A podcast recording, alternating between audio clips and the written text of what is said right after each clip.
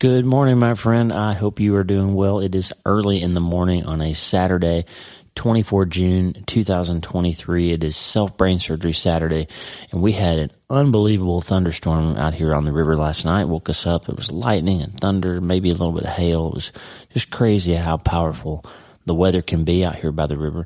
And we got made it through roof seems to be intact. So I hope you're okay and dry wherever you are. And we're grateful for the rain. Of course, the farmers here in Nebraska desperately needed that. So we're glad that it happened for them. And um, just praying for you. I got a prayer request on the prayer wall last night that I want to share with you real quick. Um, this is a woman. I don't know her. Name is Michelle. Don't know where you are, Michelle, but but here's what Michelle said, and we're going to pray for her. She says, "I have COPD. Please pray for me. I'm going through some traumatic issues." I feel violated, scared, anxious, and distraught. I'm also having muscle weakness and other things too that I don't want to mention, but God knows everything. Pray for divine healing, restoration, health, mercy. I'm asking for prayers. God bless you. Amen. Listen, that's what the prayer wall is about. Okay. If you've got something going on in your life, wleewarrenmd.com slash prayer, you can put it out there and people from all over the world will pray for you. You'll get an email every time somebody clicks on there and says that they're praying for you. It is a great community of prayer warriors around the world and we don't even know where all the people are that are praying. But Michelle, we're going to pray for you right now, and and I'm bringing Michelle's prayer request here to you on the podcast because number one, I want to remind you about the prayer wall. Number two, I want to ask you to pray for Michelle and for all the people out there who are struggling, and three, to remind you that people will pray for you if you've got something going on. And four, the episode we're about to get into is a great self brain surgery Saturday episode because it's about a book that I read called Your Designed Body. Steve Laufmann and Dr. Howard Glicksman have written a book uh, published by the Discovery Institute. And if you don't know the Discovery Institute, this is a group of real scientists, high level scholars from across multiple disciplines who basically have formed a think tank to, to, counter the idea that we're all just random accidents. This, this idea of materialism and it really just across all, not just materialism and naturalism, but, but godlessness and secularism in all areas of human thought and scholarship have basically taken the stage. They've taken the microphone, and there are valid reasons, good reasons, in fact, compelling and sometimes better reasons to think that we are not random accidents and that secularism is not the, the coin of the realm that shouldn't be, that we should have good, smart people able to grow up and understand that there are alternative ways to think that may actually be more scientifically valid and better ways to think. And so uh, I read this book called Your Designed Body which is just a remarkable look from the systems engineering standpoint of how hard it is to be alive, how unlikely it is that something like the human body could form and replicate itself as well as it does by accident. And these two guys have written the most incredible book, and I just want to bring it to the light. And I think if you are a homeschooler or if you are in private education or if you have children who are coming up and you want to arm them to go to college in these in secular schools where they're going to get some people telling them things as if they are fact, they're going to have some better questions to ask and they're going to have be armed with some information that may be helpful to them as they go into I don't know if you remember, but medical school, for example, it was just commonly stated the human body evolved this way over millions and millions and hundreds of millions of years, and it started from this and grew into that, and that's just how it happened. And then biochemistry, but these cells evolved from these cells, and these precursors and these molecules happen by random chance over hundreds of millions of years, and that's why this happens the way it does. It's just presented as fact. And I'm just here to tell you, as a, as a trustworthy guide, you know me. You know that I'm a legitimate neuroscientist neurosurgeon, also a man of faith. And I'm telling you, that stuff is not settled science by any stretch. And scientists know it.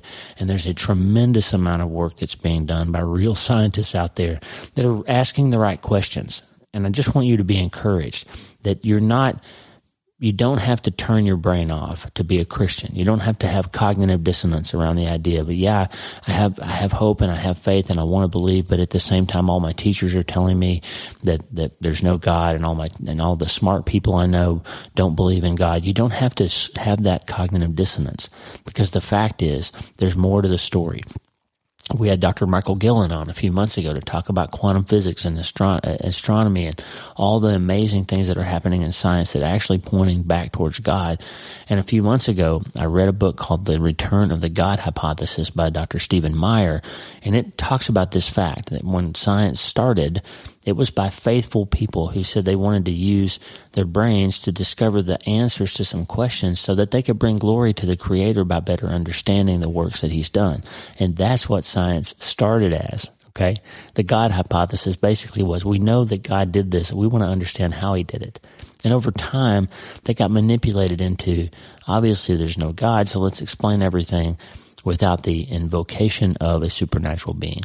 So Stephen Meyer's book led me to the Discovery Institute. Now their website is discovery.org if you want to do some real reading across science and philosophy and all kinds of branches of, of high level human thought with an underpinning of understanding that there is design and there is intelligence out there beyond ours. You would do well to spend some time there. But if you just want to read a book about your amazing body and get some insight and some hope based on understanding how remarkable it is and why Psalm 139 exactly 139.1 is exactly right when it says that you, my friend, are fearfully and wonderfully made. This book, Your Design Body by Steve Laufmann and Howard Glicksman will help you. We had a tremendous conversation. I found their book on the Discovery website. I reached out to try to get Dr. Meyer to interview and he's in the middle of a bunch of stuff and the, the kind person who wrote back from the Discovery Institute said, Hey, by the way, we've got some other books that you might be interested in. And one of them was Your Designed Body. And I read it and these, I reached out and these two gentlemen were willing to get on the podcast and talk. And, and we had a tremendous tremendous conversation. And so I want to give you your designed body, um, and, and, just listen to these two smart guys talk about why your body is so remarkable. There's also a video from them. It's called a billion, billions of ways to die. It's hilarious and fascinating. And I'll put that link in the show notes and you can watch it. You should check that video out. But if you are in charge of a group of, of homeschoolers or homeschool associations, this would be a great book to add to your curriculum. If you, like my sister-in-law, if you're the headmaster of a private school, this would be a good science book for your kids to read in high school. It's a little high level for younger kids, but but you certainly could read it as a teacher and break it down and use it in your lesson planning. Um, th- this is powerful stuff, and it's important, and I think it would be tremendously valuable for you guys to add this to your training. And if you just are a parent or a grandparent with younger kids coming up, read it yourself and help arm those kids with good conversations about what some of the things that they're going to hear when they get into higher education and some questions that they could ask and some things they could understand to help them filter through all those things. I was armed by my parents with a really healthy base of scripture to combat some of the mind control that I got in medical school and even college to some degree, um, but especially medical school and it helped me maintain my faith in the midst of all that uh, quote unquote uh, fact that I was taught in high, in college and medical school. And so this will help you, your designed body. Now let's get back to Michelle. Her body is giving her trouble. She's having trouble with her lungs. She's having trouble with her mind. She's having trouble with fear and anxiety and weakness and all kinds of things. And we just want to remind you, Michelle, that you are fear, fearlessly, sorry, fearfully and wonderfully made. We're going to pray for you. God, please put your hand on our sister Michelle today and help calm her anxious thoughts. Help change her mind, Father, and heal her body and give her comfort and strength and minister to her. And let all the ears that are hearing this episode Join me in prayer right now for her and send out healing energy from you, Father. You can heal her. You made her. You created her designed body and you can help her. And everyone who's listening with any type of issue, Father, in their life, whether it's health or strain or stress or, or trouble, we pray your healing touch on them today, that you would lift them up and turn them towards you, comfort them, strengthen them, encourage them for the journey ahead. And may these words that Steve and Howard give us today encourage us and help us to see the incredible thing that you've done in our bodies and giving us our bodies and created them and how remarkable it is that we're alive and here to worship you, Father. In Jesus' name we pray. Amen. Listen, friend, you can't change your life until you change your mind and learning about your designed body will help you do that. It's going to encourage you. It's going to help you. And most of all, it's going to give you some insight into some things that you may not have ever even thought about, about how remarkable you are as a created being in God's image. It's a remarkable and fun conversation about a tremendous book, and I hope you enjoy it. I hope you go read it. And most of all, I hope you remember that you can start today.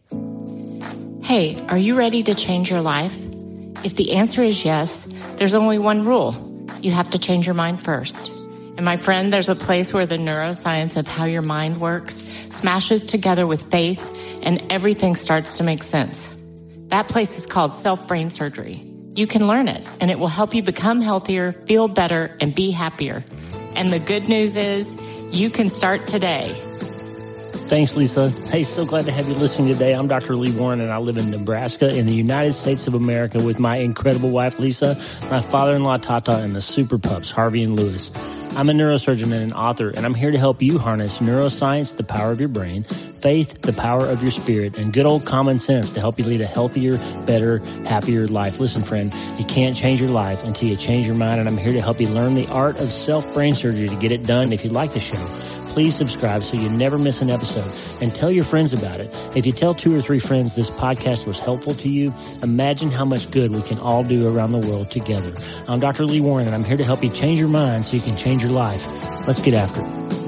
Well, friend, we're back. I am very excited to introduce you to two new friends today. I've got Dr. Howard Glicksman and Steve Laufmann here with me on Zoom today to talk about their incredible book, Your Designed Body. Welcome, gentlemen. Well, thanks for having us, Lee. Yeah, good yeah. to be here. It's so good to have you. And uh, you guys are in different parts of the country. Howard, you are in the Tampa Bay area of Florida. Tampa Bay, Florida, and Steve's in Colorado, close to Boulder, right? Yep, that's right. That's great. So give us um, just a little bit of background on each of you, so we so the listener knows kind of who they're listening to here as we talk. Tell us a little bit about yourselves. So I'm Howard Glicksman. I'm originally from Canada. I'm a physician trained up there, but uh, moved down to Florida about 40 years ago. Had a, I'm a general practitioner, I had a regular office, uh, hospital practice, and then uh, moved in and started doing hospice. Um, since then, I moved down into the Tampa Bay area, and I've uh, I specialize basically in seeing patients uh, on hospice that may fall through the cracks, maybe have complicated medical conditions that maybe mm-hmm. you know can be improved. Um, that's what I do for a living, day to day. Wow. Uh, I am uh, a computer. My name is Steve Laufmann. I'm a computer scientist by training. Uh, for the last 20 years or 25 years, I've been a consultant in enterprise architecture, systems engineering. Um, so the design and modification of large scale systems of systems. So typically, I'll be dealing with thousands of systems uh, at a corporation or government agency.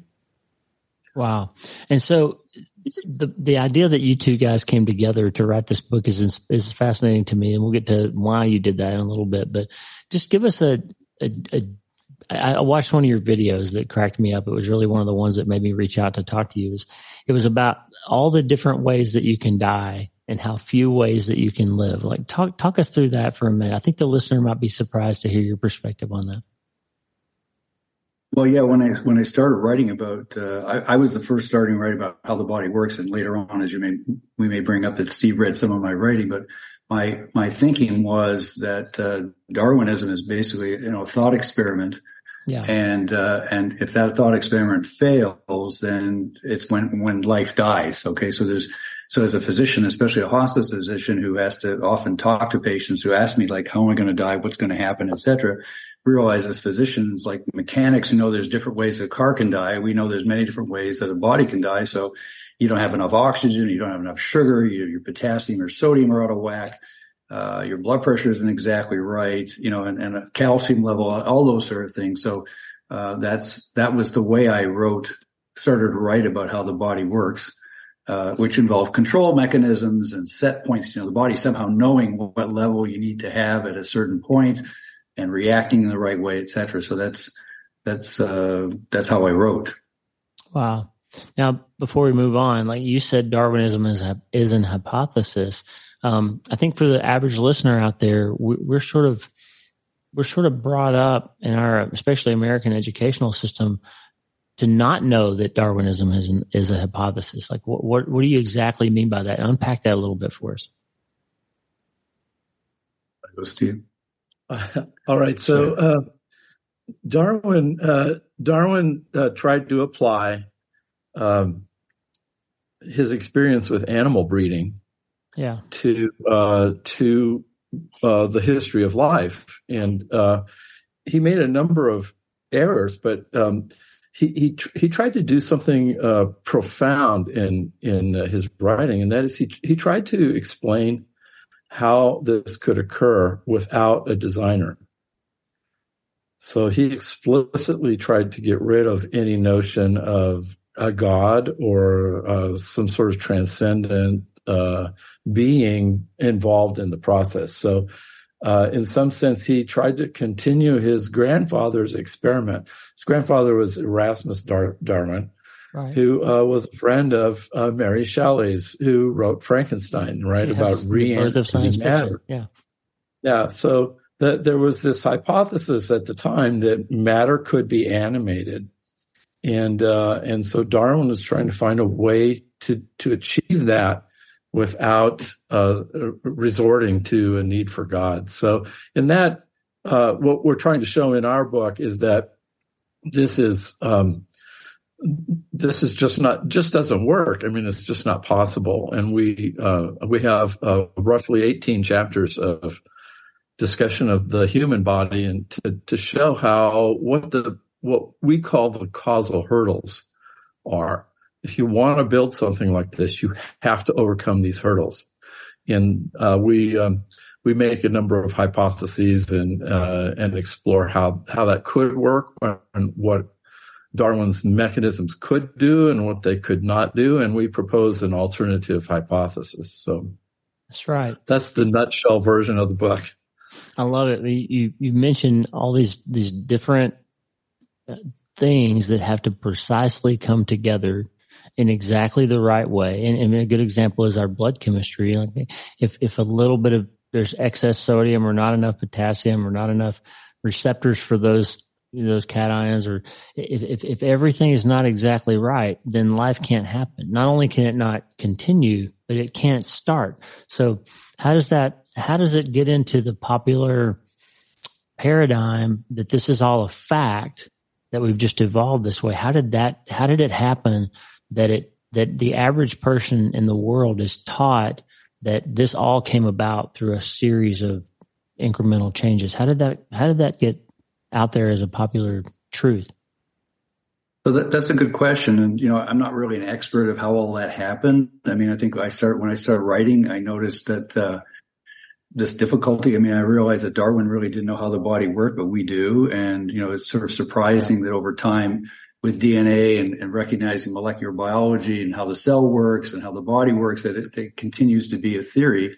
A lot of times it's natural selection acting on random variation, but but the Darwinists and actually the, the uh, mainstream media sort of conflate uh, natural selection as actually it's doing something where natural selection does does not generate anything. It basically just uh, preserves whatever you know genetic mutation or random variation uh, right. uh, form. So maybe I could just give you a, a quick, uh, you know, basically our book uh, and, and, where we were both coming from in here, which is what's so important. We're looking at a systems view of life, yeah, and really we provide information of how built-in engineering in your body, uh, you know, keeps you alive. So, so the point of the, about the book is once you understand how life actually works, uh, you know, it's the only way because people don't know this. Once you understand how life really works, then you understand that Darwin was dead wrong because the laws of nature themselves do not cause life; they actually cause death. Unless the unless life comes up with innovations to solve the hard problems, the engineering problems that the laws of nature present. And so, you know, we first look at the cell, but then we jump into the body as a whole. Yeah. And um, what we, as an example, we, we realize that to solve all these problems, you have to have what's called coherent interdependent systems. And, right. and we, and we concentrate on one particular problem in chapter 19, which is basically one, just one of millions of problems your body has to solve. And that's getting enough oxygen to all the cells in the body all the time. And you recognize everyone says, well, to get oxygen, you need to bring oxygen in from the body and uh, from this outside the body and put it in your blood. So you need the respiratory system. But the respiratory system has, as we point out in the book, you know, several different parts made properly, connected properly, doing the job right. But that's not enough. For it to do its job and for the body to get the job done, to get oxygen everywhere, you need other systems. So you need the bone marrow to make red blood cells, to make the hemoglobin that can carry the oxygen. That's right. You need the gastrointestinal system, the GI system to bring in iron controlled by the liver to bring in the right amount of iron because too much iron is toxic and and then the liver puts out transferrin. That's a special protein that carries the liver in the blood to the red blood to the bone marrow, so the red blood cells can put that iron in the hemoglobin. And then at the end of the day, you need the cardiovascular system to send enough blood everywhere, you know, wherever the body needs it. So at rest, you need a certain amount of blood somewhere, you know, in certain areas. But when you get active, the heart and the muscles need more blood. So all that, those are all coherent interdependent systems. And so you recognize immediately that the gradualism, Darwinism, grad, Darwinism's idea of gradualism fails because all these parts have to be in the right place, doing the right thing all at the right time. And then also that can natural selection on random variation bring all these parts together. So that's, and so our answer is no. We, and we give the reader, the point is we're providing information here. Okay. That's so right. It's up to the reader to read this. And then we, this opens the door for an alternative, th- you know, theory, which is what, what Steve, uh, speaks about very well in the, in the chapter on what's called, uh, the theory of biological design and give them the opportunity to, you know, is yay or nay on that. And ideas have consequences. So at the end of the day, are we a cosmic accident as evolution would say we are? Or does the theory of biological design make more sense and we've probably been created? So that's the, the gist of what's in the book. Right. I don't want to jump too fast to the answer before we, we suss out all oh, the sorry. problems first. I, I, love it. And, and listener, I, I, I, brought these two gentlemen here today. Now, eh, guys, you, you don't know me yet, but my, the, the average listener of this podcast is, um, I started podcasting and writing. I'm a neurosurgeon. I started all of this after our son died in 2013, um, as a way to kind of process and, and help my family move through all that. And, and as a result of that, I've now written three books and I've done all this stuff, but, but it, I've, I've got a group of people around the world who sort of come to me as a way to talk about hard things and how to um, navigate those hard things in our life. And one of the things that they look for is hope. And so I think that understanding that some of the things that you're taught growing up about how life is just a cold, hard, senseless universe and it sprang out of nowhere and it means nothing and, and there's no there's nothing after you're gone. I don't think that's very hopeful and so as three scientists three men of, of fact and knowledge who also may be believers in something outside of ourselves i think it would be helpful to get to a more hopeful posture if people understand that it's not actually the case that that is all settled science.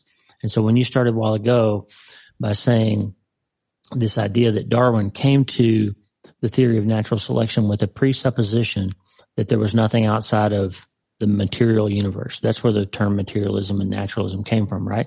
So these guys made a decision before they came up with their theory that nothing outside of the material universe was real, correct? Pretty much. Yeah, well, right, we're, right, right. Yeah, yeah, we're we're not historians of science, but yeah, that's right. uh, that's definitely where they were headed.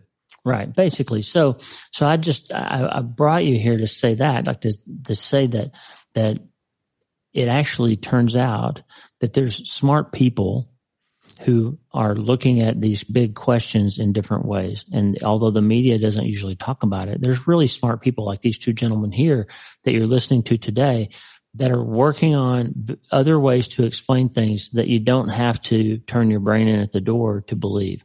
And so that's why, my friend, that I think this is a hopeful conversation that's going to get us to a place where you can actually grab onto something that's that's tangible that says we're not just flying along waiting for the end and it's all going to be lights out after that. There's there's perhaps some hope that it's more than that and you can use your brain to get there. So with that in mind, let's talk a little bit about why you say why'd you call your book? Why'd you call your book your designed body? Like wh- why are we not just a collection of random accidents? And what's this design business all about that you're talking about? Well, I think you know it, this this really comes from the original title was the design body. So we're already we've already we've you already know the reader already knows what we think. All right, we're already you know we've you already jumped the then, lead. Yeah, and then we're making it personal, like exact exactly as what you said, Steve and I. Everything you're talking about, Steve and I have talked back and forth for the last five or six years about about giving hope and, and, but but speaking from the truth. I mean, the important thing is yes, you want to give people hope, but every the first person everyone will tell you, but is it the truth? I mean, is it reasonable? That's right. Are we just making this up? Is it you know? And and what we're talking about in the book is is to explain to people this is the real science. There's no question about what in the book this is. There's it's irrefutable medicine, physiology, and it's irrefutable engineering. Yeah. So there's no question about that. The question is that together and we're going to leave the, let the reader make that decision for themselves. That's right. Yeah. In fact, we think that this is the most important question any individual human can make. In fact, must make for themselves. Are you a cosmic accident, the result of purposeless forces that did not have you in mind because they don't have a mind? Or mm-hmm. are you the result of a supremely brilliant designer engineer. And, and our conclusion is that your body, your own body, whether you like it or not, whether you're happy and whether your knees make noise when you go up the stairs or not, you know, whether your spleen is failing uh, due to old age, but your body is essentially screaming at you that you are designed. Yeah. And, and, and the outcome of the, of that question leads to completely opposite answers, completely opposite conclusions. Yeah. So if you are designed and you are intended, then you will live your life very differently than if you believe you are an accident. And that's, right. I think that's where the hope is. Uh, your body is telling you that you're designed. Maybe, maybe you should live as if you were designed, as if you were intended. That's right. I love it. That's exactly right. And and that's that's what I've been telling my listeners for years. And I told my kids growing up, it's it's not that common as a neurosurgeon um, to be a believer in Jesus Christ. It's not that common. Um, it was it was a little bit hard on me at times um, in my training to be a believer, um, and it really got hard when uh, I lost my sons. And I was like, you have to you have to really face. Do you believe the things that you think you do if you want to find hope in them? Right? Are they really true, or are they just stuff you were raised to believe. And so I wanted to, I've been telling my listeners for years that it is not scientifically valid to start with a presupposition and then form a, form a theory and then test the theory and the theory doesn't seem to work. So you just re-engineer the theory to uphold the original supposition. That's not the scientific method. The scientific method is start with a hypothesis, with, with a question, make a hypothesis, test it. If it doesn't work out, change the question until you figure out what the answer is. Like, like solve it, but don't just say this is what the answer is and then keep trying to make the data prove the answer. You, you get to the answer by testing it over and over and over, right? And that's what Darwin and those guys did. They started with a statement. There's not a God. There's only material. And they won't even talk about it to this day. And Stephen Meyer's book about the return of the God hypothesis is showing us the reverse engineering of what's happening as we get more into quantum physics of how their quantum physics is teaching the physicists that there's a designer out there somewhere, right? Yeah, and in fact, uh, I think it's kind of amazing that materialism, the you know, the notion that the physical stuff, matter and energy, are the only real things uh, yeah. in the universe, but if you look at modern physics, it's not even clear that matter is um, real. Yeah. I mean, we're not exactly sure what matter actually is because it seems elusive. It, it moves around. It changes. Uh, the more you, the closer you get to figuring out what it is, the more it changes. So, um, uh, we won't go into into you know quantum physics here, but no. it's uh it's interesting that their their whole platform seems to be s- sort of shifting underneath them, and and so I think uh, Steve Meyer's book is kind of pointing at these uh, facts and and you know the the real science is really going back to where it was 300 years ago.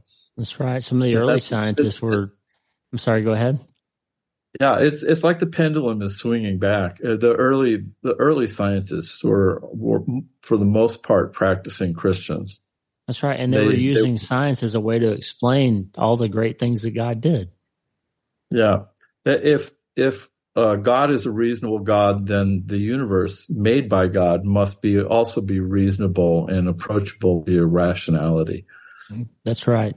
So, so as we go through your book and, and you just cover so much homeostasis and all these different systems in the body and, and reader, I can't, um, I can't encourage you enough to get it. In fact, we're going to give two copies of your design body away the first two listeners to write in who have not received a book from the podcast in the past 12, 12 months. Um, we've had a few people that, that jump on it early and they're getting the books every time. So let's give somebody else a chance.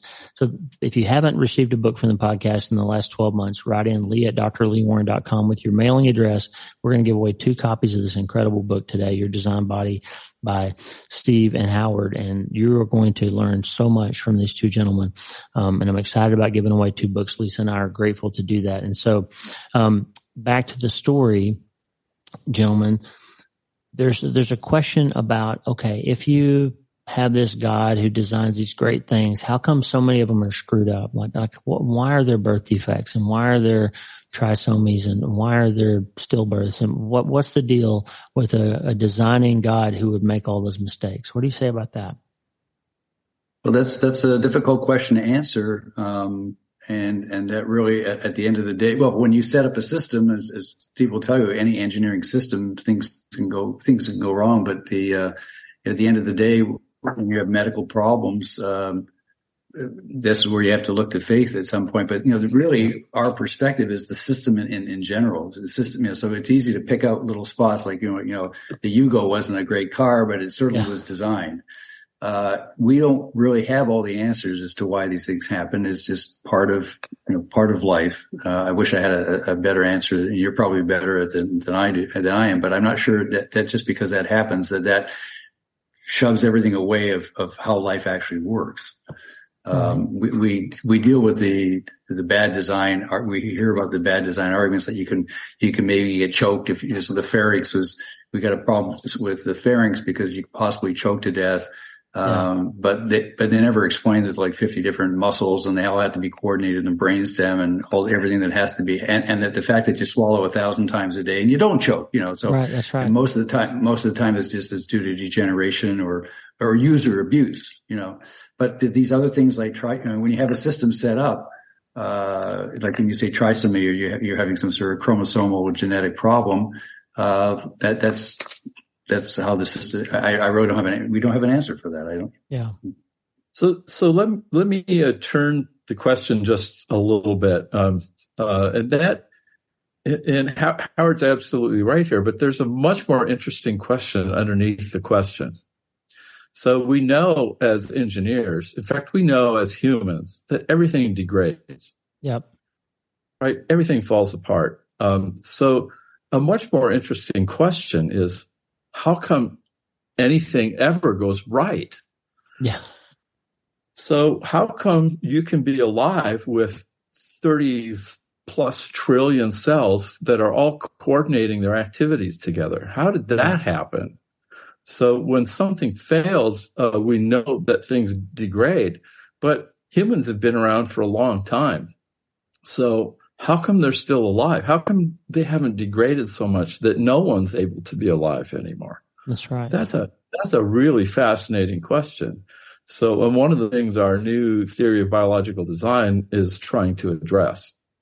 It's still early times. We don't have answers for everything, but your body is amazingly good at being resilient, at making accurate copies. Uh, making new humans is um, is really a pretty remarkable thing to do. And uh, yeah. um, in fact, it's it's one of the two. Being alive and reproducing are the two hardest engineering problems in the known universe.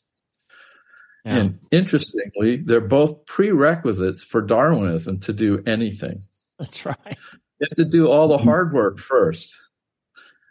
Um, so that's one of the one of the main reasons we think that uh, you know he he's he was a swing and a miss. It's time to move on. Yeah. Let him go. It's time to find a better theory. That's right. I, I think it's it's remarkable that that you put it that way. Um, I, I have a a theological contribution to the question, I think, is so first of all, nobody, like you said with the Yugo, like your, your Tesla breaks down, you don't say, I don't believe in Elon Musk. I don't believe he exists. Exactly. It's a bad right. Tesla. Like nobody says that because they understand that machines break and, and things happen. And, and, and the same thing should be true of biology, except let me tell you, listener, biology is infinitely more complex and difficult to pull off in a way that can produce life than auto engineering is. Like it, it's infinitely more difficult to put together a system that reproduces itself, as Steve just said.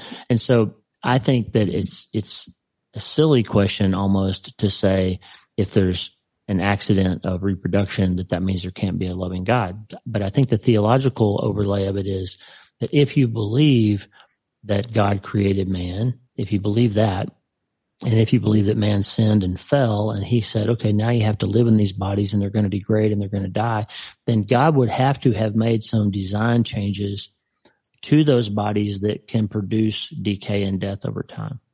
Otherwise, before Adam and Eve were supposed to be in the garden forever, right? So if you think about it from a biology standpoint, like oncogenes and tumor suppressor genes and all that kind of stuff probably weren't there in a body that was created to live eternally right? I mean, I, am just making that up, but it seems reasonable to me if we if we really believe that God said, okay, 70 years is going to be your lifespan, he had to do something to that created body that was designed to never die to make it then die as a result of the fall. And the beautiful thing about our faith is that we believe that he's going to give us back those perfectly designed bodies again in the future, right?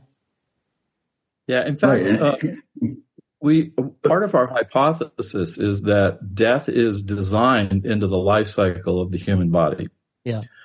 It's it's not it doesn't occur merely because of degradation and uh, abuse and whatever, um, but it's programmed. Aging, there's a life cycle programmed from uh, conception through natural death, and uh, we. I, I'm not aware that science has figured out where that's encoded or how it works but it appears to be the case. So that would be theologically perfectly consistent with um, with the biblical account.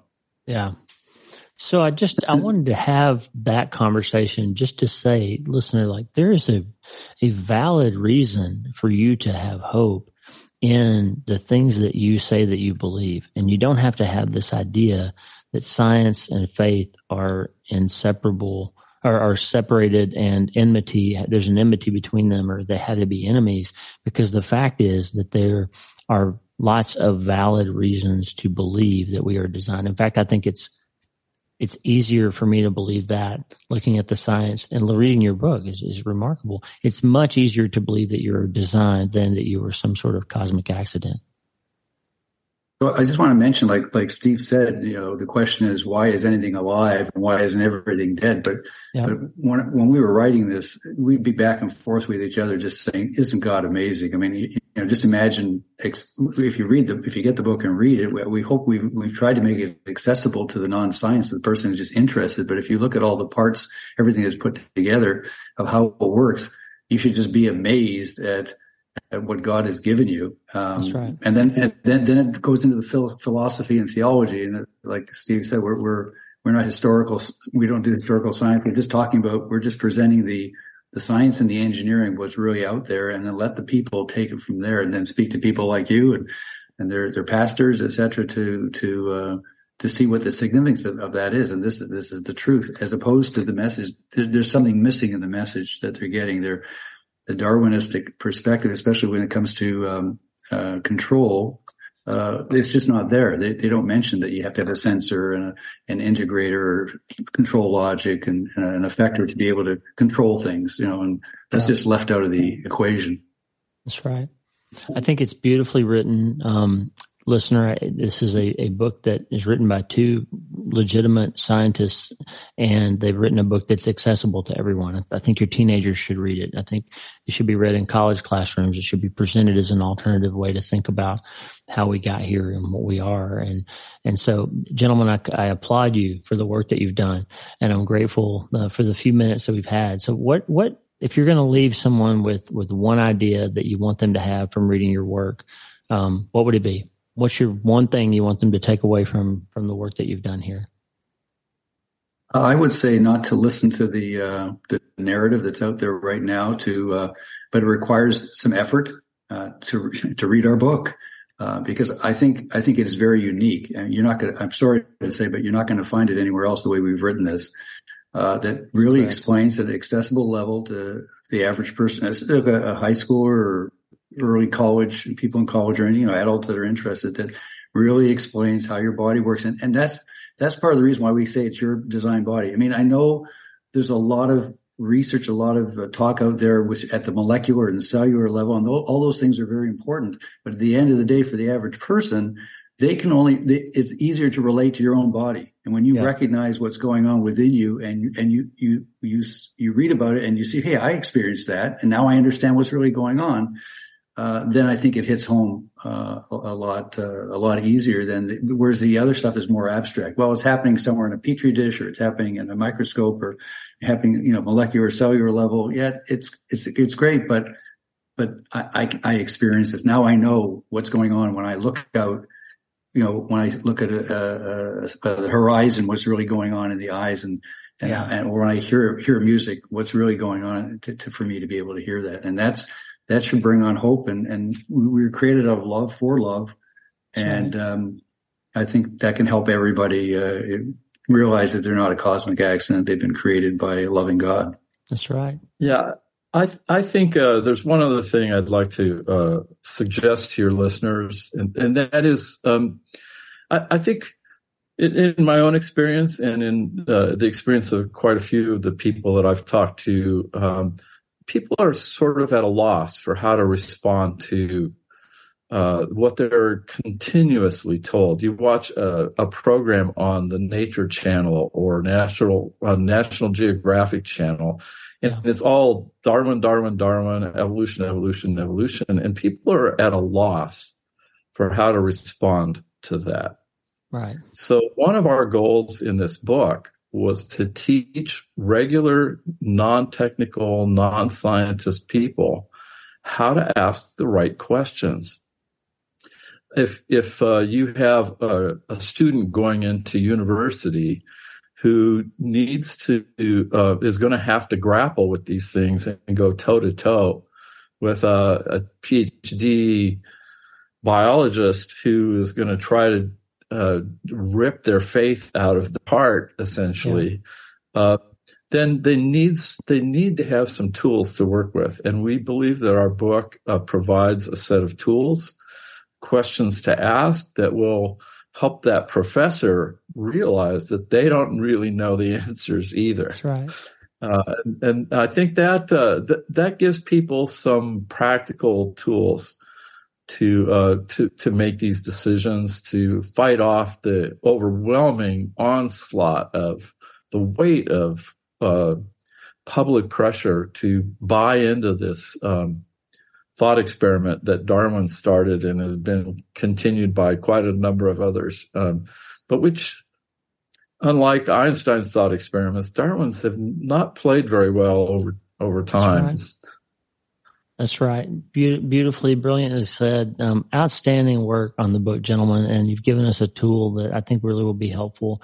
Listener, um, the book is Your Designed Body, Dr. Howard Glicksman and Steve Laufmann, and it's a great look at the fact that you are incredibly, as Psalm 139 1 says, fearfully and wonderfully made. And I want you to take this book and, and use it, teach your kids and your grandkids about it. If you're a homeschooler, put it in your homeschool association. Get these kids ready for facing what they're going to face when they go to college.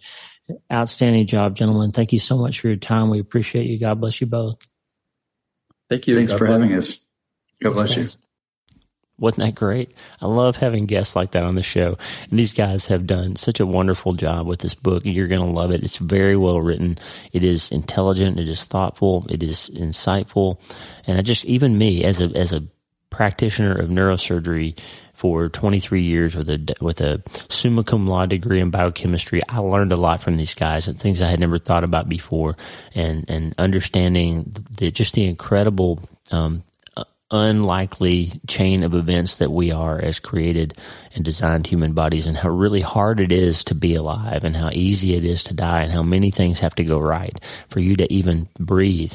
Um, it's just remarkable. The book is, is, um, unusual. It's in, it's just delightful, and I think you'll enjoy it. It's it's not an easy read per se, but it's definitely a, a worthwhile spending of your time. Okay, you need to spend some time. I'm always telling you, friend, forming yourself. Like the, don't don't let the world form you into the shape that it wants you to. That's what Romans 12 2 is all about. Don't be conformed to the world, but rather be transformed by the renewing of your mind. And that's what my new book, Hope is the First Dose, is all about. It's about how to learn to change your mind because you can't change your life until you change your mind. You have to learn to think differently.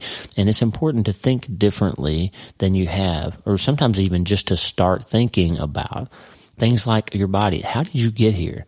What does it mean when God says you're fearfully and wonderfully made? What does that mean? Well, let's check it out. Check this book out, Your Designed Body, and start thinking differently about how remarkable it is for you to be alive. So some of the things that you're dealing with, the challenges and strains and stresses will start to become a little more bearable when you realize that even though some things may be going wrong, there are billions of things going right for you, my friend. It's a literal miracle that you were able to take the last breath that you took and the next one that you're going to take. It's a literal miracle that should bring awe and wonder back to your day. My friend Tommy Walker has an incredible song from his album Living in the Wonder. It's the title track, Living in the Wonder. This book is, I'm sorry, this song that Tommy wrote years ago is all about learning how to re- rekindle that, that awe of your life. And this book, your designed body is going to help you do that too. So, so I've given you the book. And now I'm going to finish with, we'll play the outro music and the website links and all that. And then I'm going to bring Tommy's song, Living in the Wonder back to you. And just for a minute, just spend some time in worship a little bit and give God some glory for the body that he's given you even the parts that aren't working well, even the parts that you're struggling with are still miraculous and unbelievable. And if you learn how to live in that fear and awe again, friend, you'll have some juice and some power that you didn't even know that you had to get through the hard parts of today.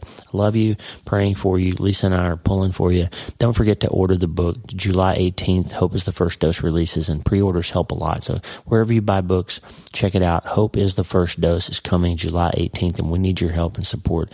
So this book will make a difference in the world and help lot of folks.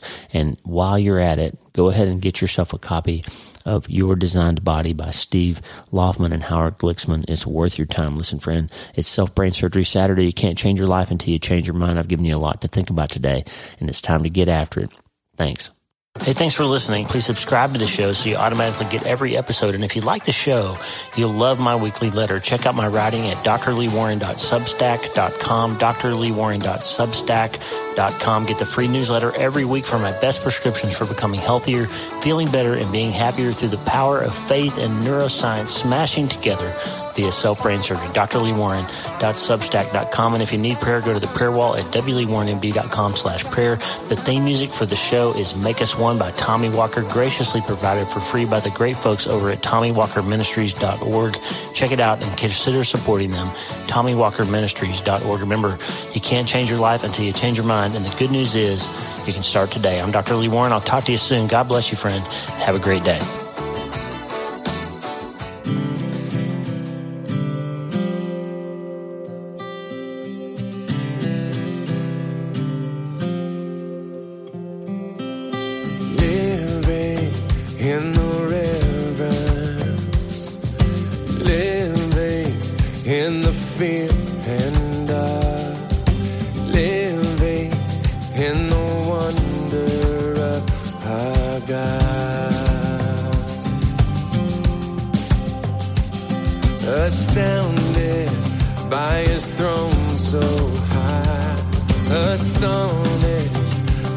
Love so